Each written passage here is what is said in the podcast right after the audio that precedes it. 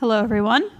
Welcome to Community. My name is Erin, and I will be reading today's scripture, which is John 11, 45 to 57.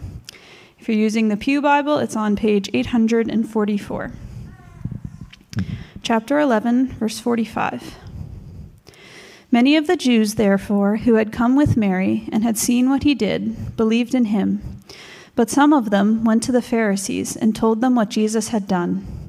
So the chief priests and the Pharisees gathered the council and said, What are we to do? For this man performs many signs. If we let him go on like this, everyone will believe in him, and the Romans will come and take away both our place and our nation. But one of them, Caiaphas, who was the high priest that year, said to them, You know nothing at all nor do you understand that it is better for you that one man should die for the people, not that the whole nation should perish. He did not say this of his own accord, but being high priest that year, he prophesied that Jesus would die for the nation, and not for the nation only, but also to gather into one the children of God who are scattered abroad. So from that day on, they made plans to put him to death. Jesus therefore no longer walked openly among the Jews, but went from there to the region near the wilderness, to a town called Ephraim, and there he stayed with the disciples. Now the Passover of the Jews was at hand, and many went up from the country to Jerusalem before the Passover to purify themselves. They were looking for Jesus and saying to one another as they stood in the temple, What do you think? That he will not come to the feast at all? Now the chief priests and the Pharisees had given orders that if anyone knew where he was, he should let them know, so that they might arrest him. This is God's word. Let's, let's go to the Lord in prayer.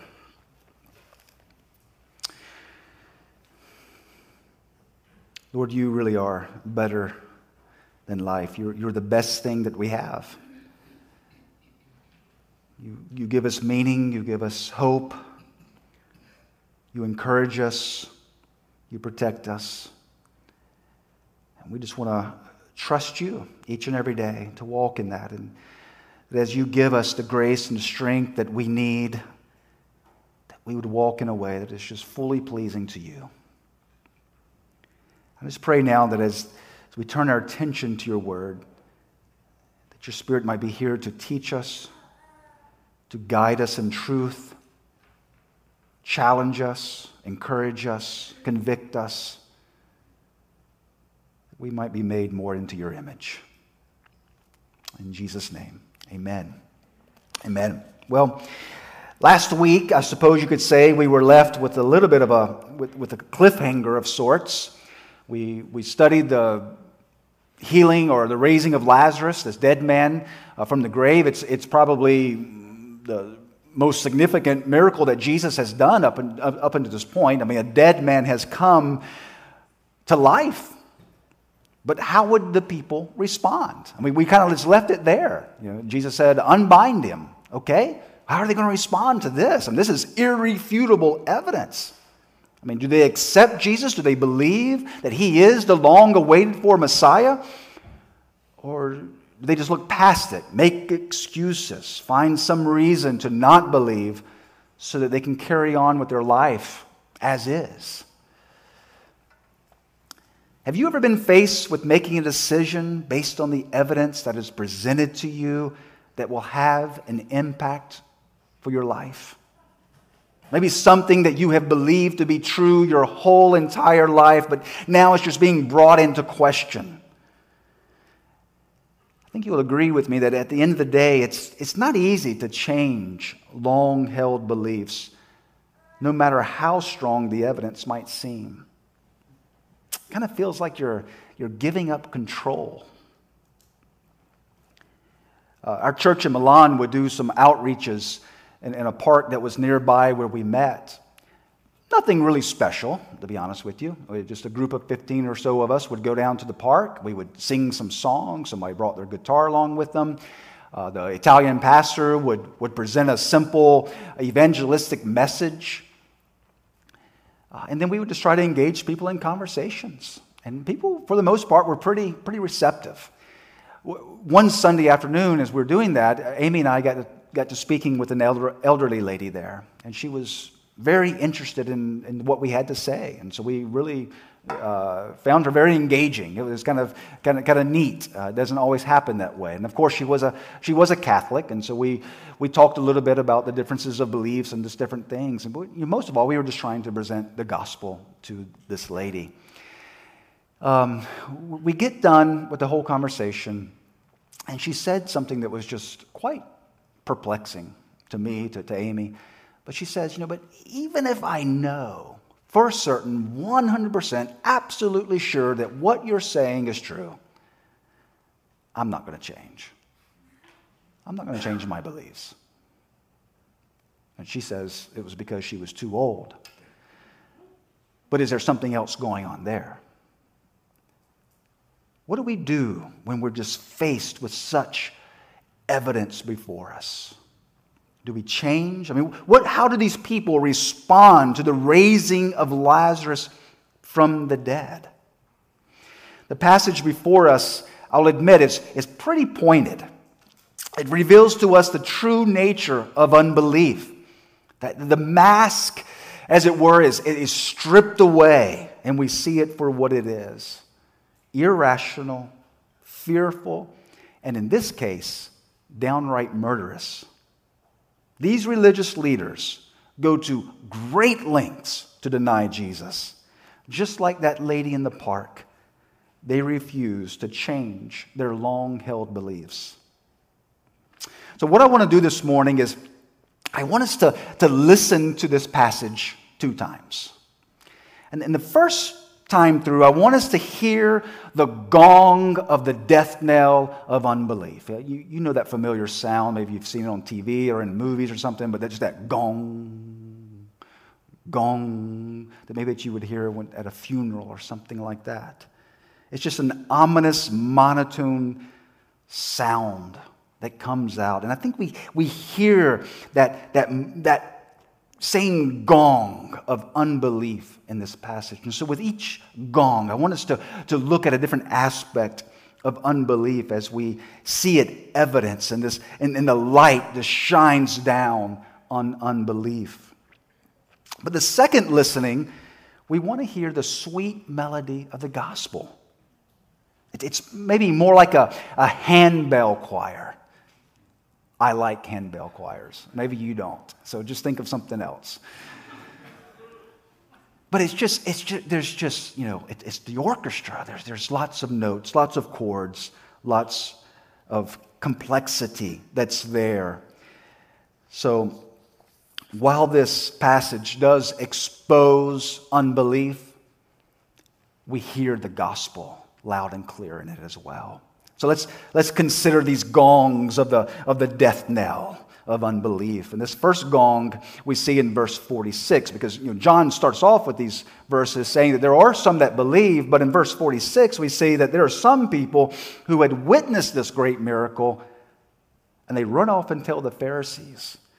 It seems most likely that John is presenting this in a negative light. I mean, because kind of all throughout the gospel, we see that there's always this division between those who believe and those who don't believe. Like, you know, what are we going to do with Jesus? We got to decide here. And so once again, we kind of see that there's just this division, but this time, those who don't believe run off to tell the Pharisees, kind of like, almost like they're going to tattletale, if you will.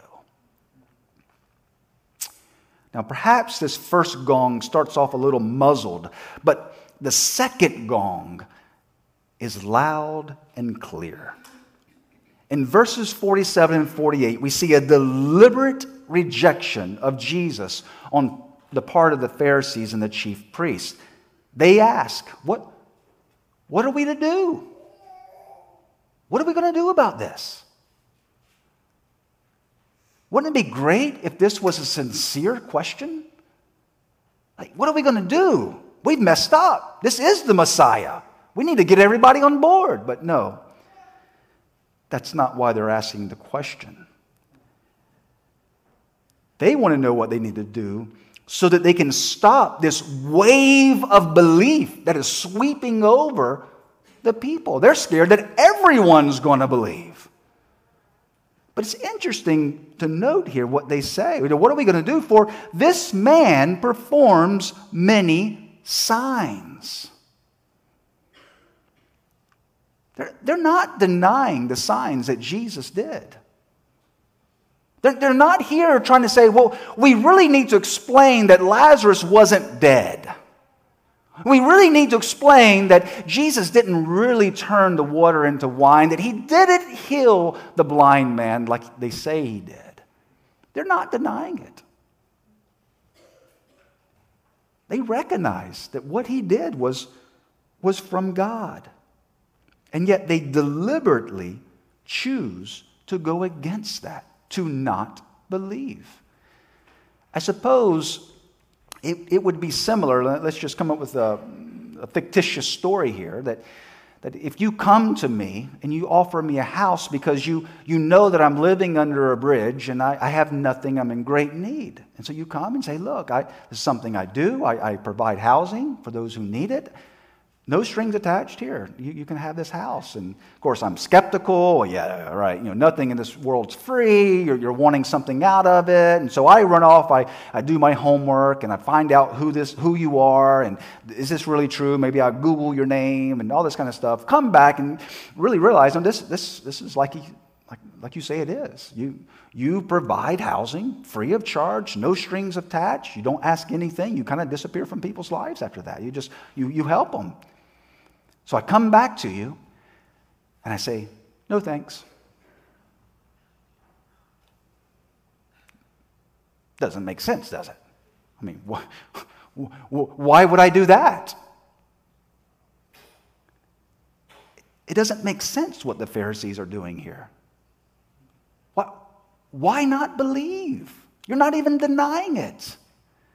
It's a deliberate choice that they're making to rest in their unbelief. When you walk away from Jesus and you choose not to believe, please understand that you do so despite a mountain of evidence that points in the opposite direction. Consider the evidence. Take a look at Jesus. This gong of, of a deliberate rejection of Jesus is loud and clear in this passage.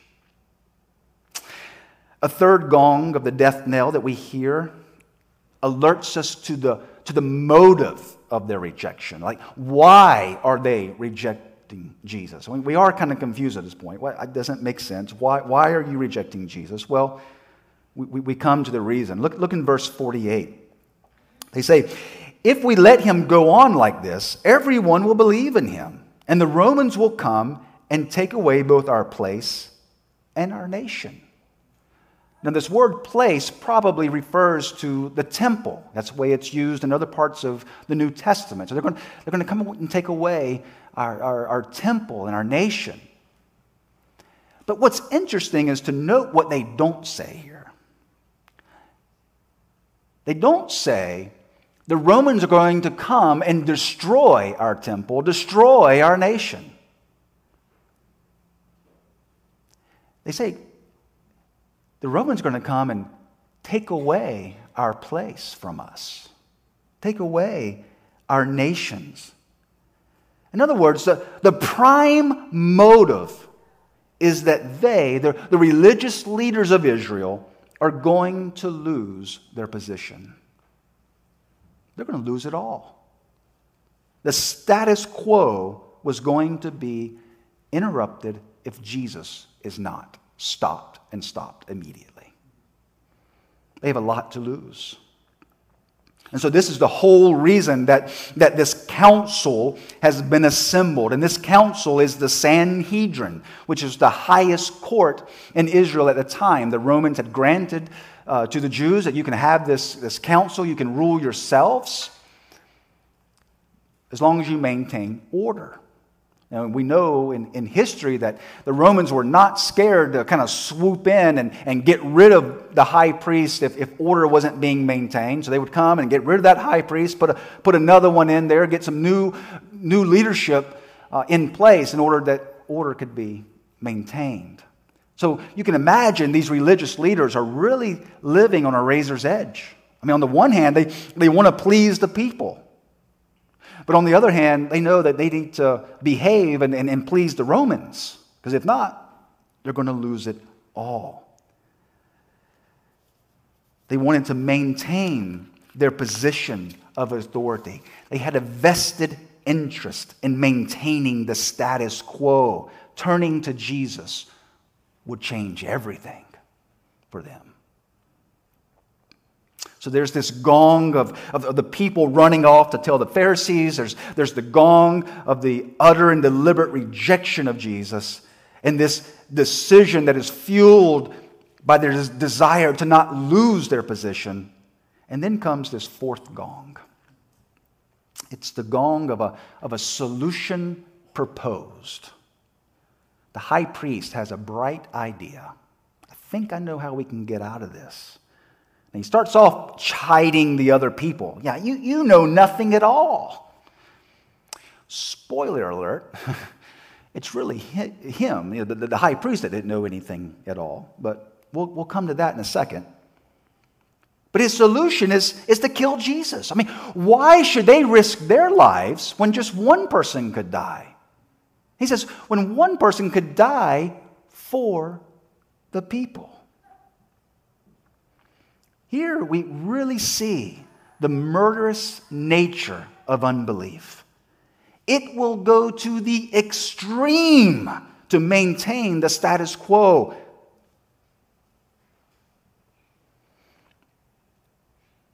it will go to the extreme to reject Jesus. And then there's this final gong, the final death knell of unbelief.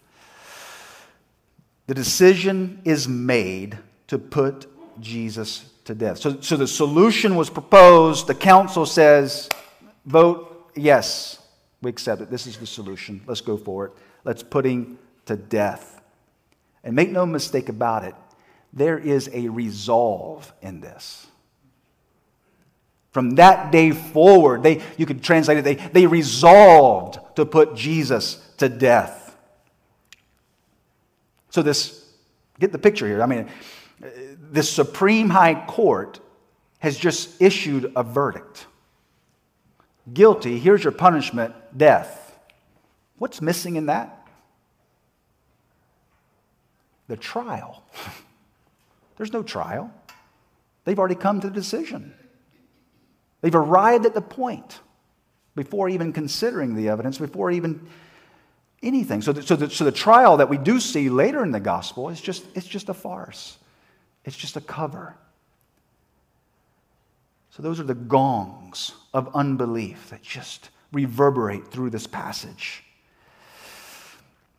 But before moving on to listen to the melody of the gospel that we hear in this passage, let's, let's, let's reflect a little bit about what's going on. And as I was reading this passage, it, it struck me that what we see these religious leaders doing is what Paul describes in Romans chapter 1. And just, just to sum up with what Paul says in, in Romans chapter 1, is that the, the, the bottom line is that despite the evidence of God all around us, what do we do? We, we suppress it. We, we suppress that truth. We, we, we suppress that knowledge. The very nature of God is on full display all around us. Right? We just kind of know it. I mean, you, you, intuitively know it. You go to the mountains. You, you, you're, you're out on the, on, on the seashore and you're watching these waves just come in. You, you consider deep space, you look in the microscopic universe, you just somehow you know deep in that there's a God. He's there. We are without excuse, Paul says. But what do we do? We suppress it. And instead of worshiping the Creator, we worship creation. We, we distort reality. We don't want to change our long held beliefs, no matter how strong the evidence is. I mean, isn't that really what the Pharisees and the religious leaders are doing in this passage? despite acknowledging that the signs that Jesus are doing come from God, they, they, they just suppress it, they hold it down. The, the raising of Lazarus, again, is, is no small miracle. He's been dead four days. They, they were scared that when they took the stone away, it was going to stink up the place. What, what do you do with that? Are, are you going to accept it and believe it, or you just continue to suppress it? Pastor Tony talks about suppressing, like trying to get that beach ball and hold it down underwater. Maybe like you did when you were a kid. No, you did that when you're an adult, if, if you're like me. Every time I go swimming, I try to do that, right? And what happens when you let go? Boo! You know, come, comes right back up.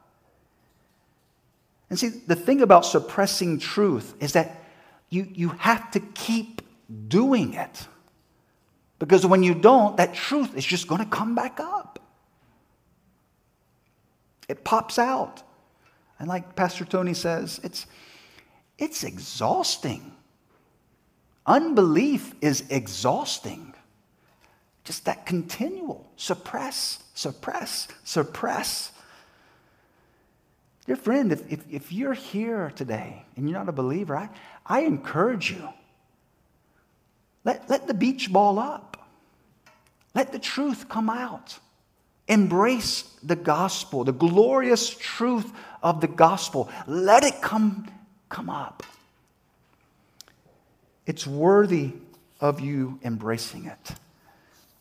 And so let's listen to the, to the beautiful melody of the gospel that we hear in this passage as well. And the, and the first bright note of triumph is right there in verse 45. Many of the Jews believed.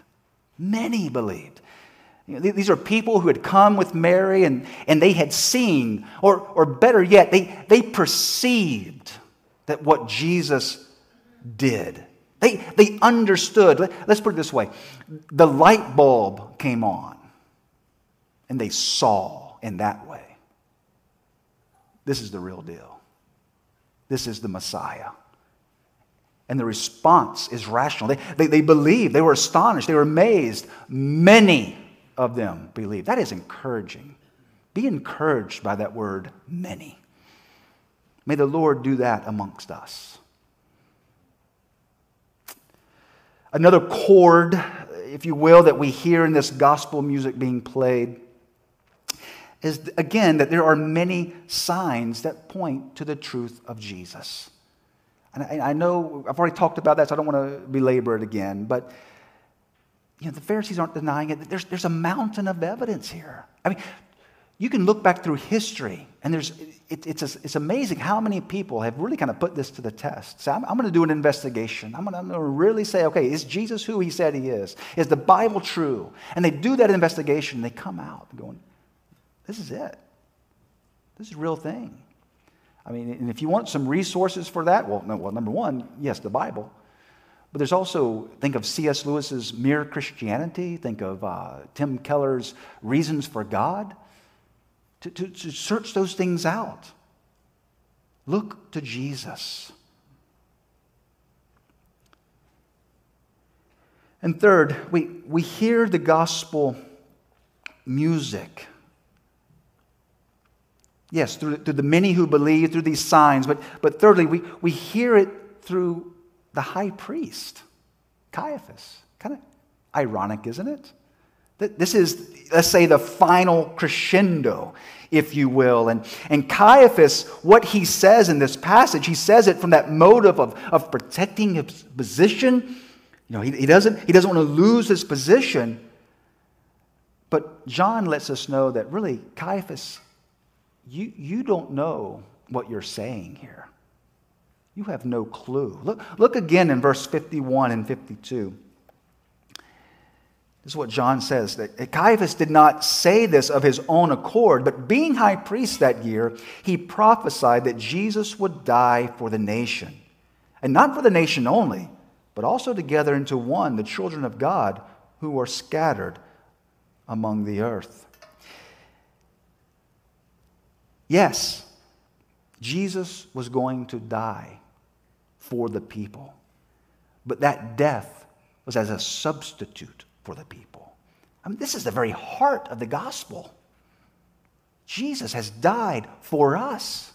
He's taking our sins upon him.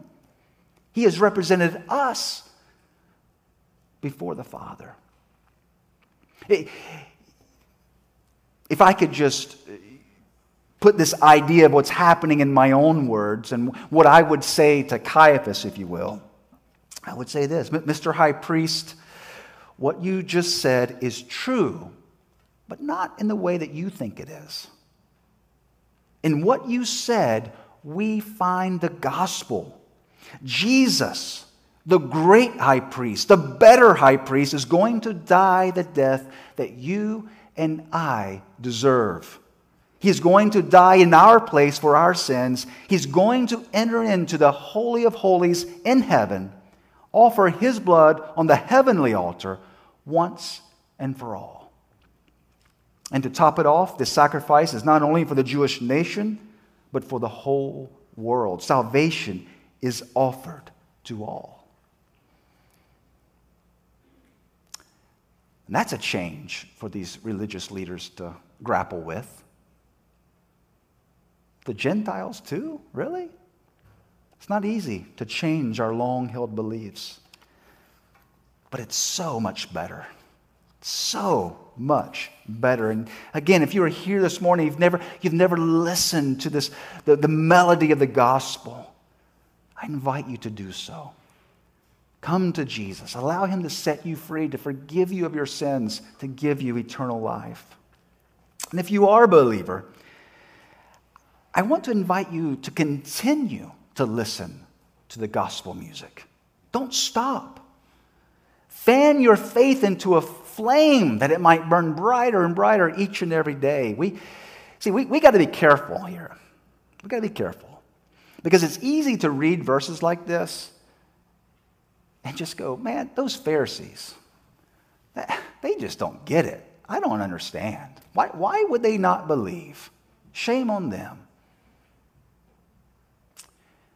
But are, are we really that different from them? I mean, look at what the religious leaders are, are doing. They, they're scared. They're worried that they're going to lose everything. Everyone is going to believe in Jesus, they said, and, and, and then the Romans are going to come in. They're going to take it all away from us. And they don't trust that the Lord will work all things out. It's just a lack of faith, it's, it's unbelief. And so, what is the fruit of their unbelief? Well, they, they try to control everything. I, I, I got to do it.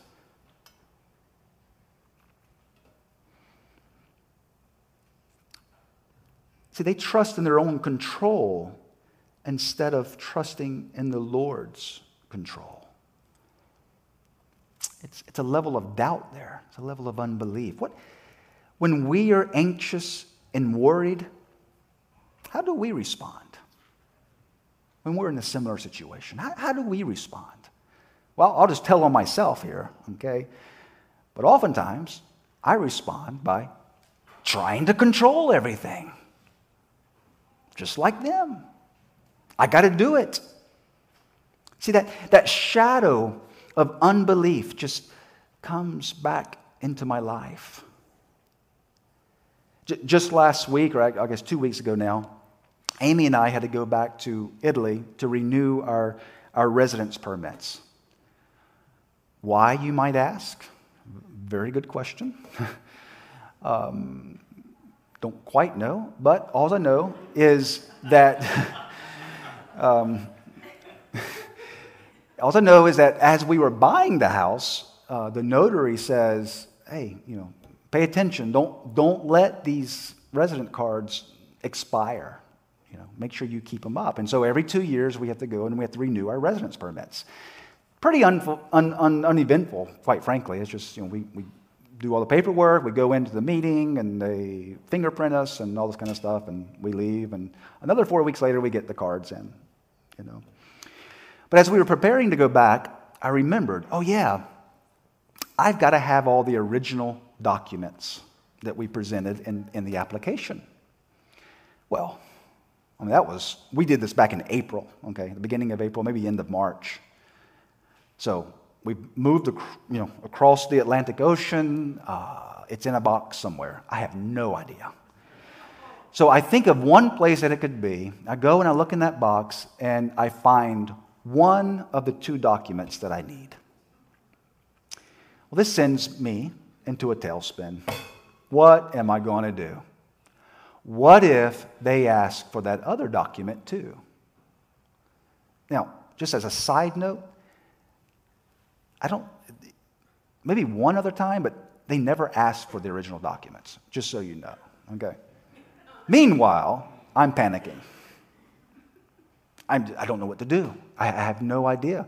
So I, am looking on my computer. You know, did I scan the documents before I submitted it? Um, I'm Googling you know, what to do if you don't have this document, you know, how to get the residence cards. I'm just going and going and going, and I don't know how long, a little bit of time has elapsed. And finally, I have to say, stop. Just stop. What are you doing? What are you doing, Ron? Do you not believe that the Lord who has provided for you your whole life will not provide in this situation? You see how that unbelief just kind of comes creeping back in? I mean, I know it, I believe it, but yet, in the practical sense, it's not there. I mean, yes, you can see how you cross the line, right? I mean, you're going and there's a wise preparation of all the documents that are needed. Fine. But boy, I just go down into the rabbit hole. What am I going to do? I have to believe God in those moments that God will provide. And even if I don't get the residence permits, it's okay. He'll provide another way. It's okay. God is faithful, and, my own life is a testimony to that. He's trustworthy. I needed to believe him. By the way, we went to the appointment, and wouldn't you know it, they asked me for the original documents. But only for the one that I found. so, and that afternoon, we were called to come into the real estate agent's office, and we were offered a proposal on our house that we accepted. So, so I mean, Talk about the Lord's provision in all of these things. But you see how easy it is for that unbelief just to creep into our lives just on a daily basis? So if I just stop and I read this passage and I just point the finger at those rascals, the Pharisees, I kind of miss a little bit of my own heart and what I'm prone to. Prone to wonder, Lord, I feel it.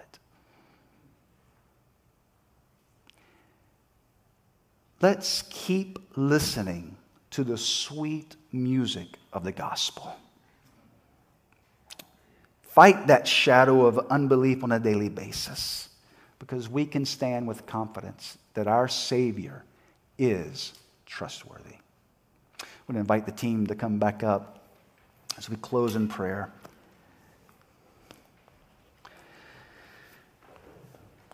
Lord Jesus, we, we do need your grace to be at work in our lives each and every day. That unbelief can just creep back in. I mean, even though, Lord, I think we would say that we do believe that you are good and that your purposes are perfect, your will is perfect, putting that into practice, Lord, sometimes just exposes the unbelief that is in our heart. So may we walk in faith each and every day, empowered by your grace. And Lord, if there be someone here this morning that doesn't know you, may, may they place their faith in you. Give them that desire. In Jesus' name, amen.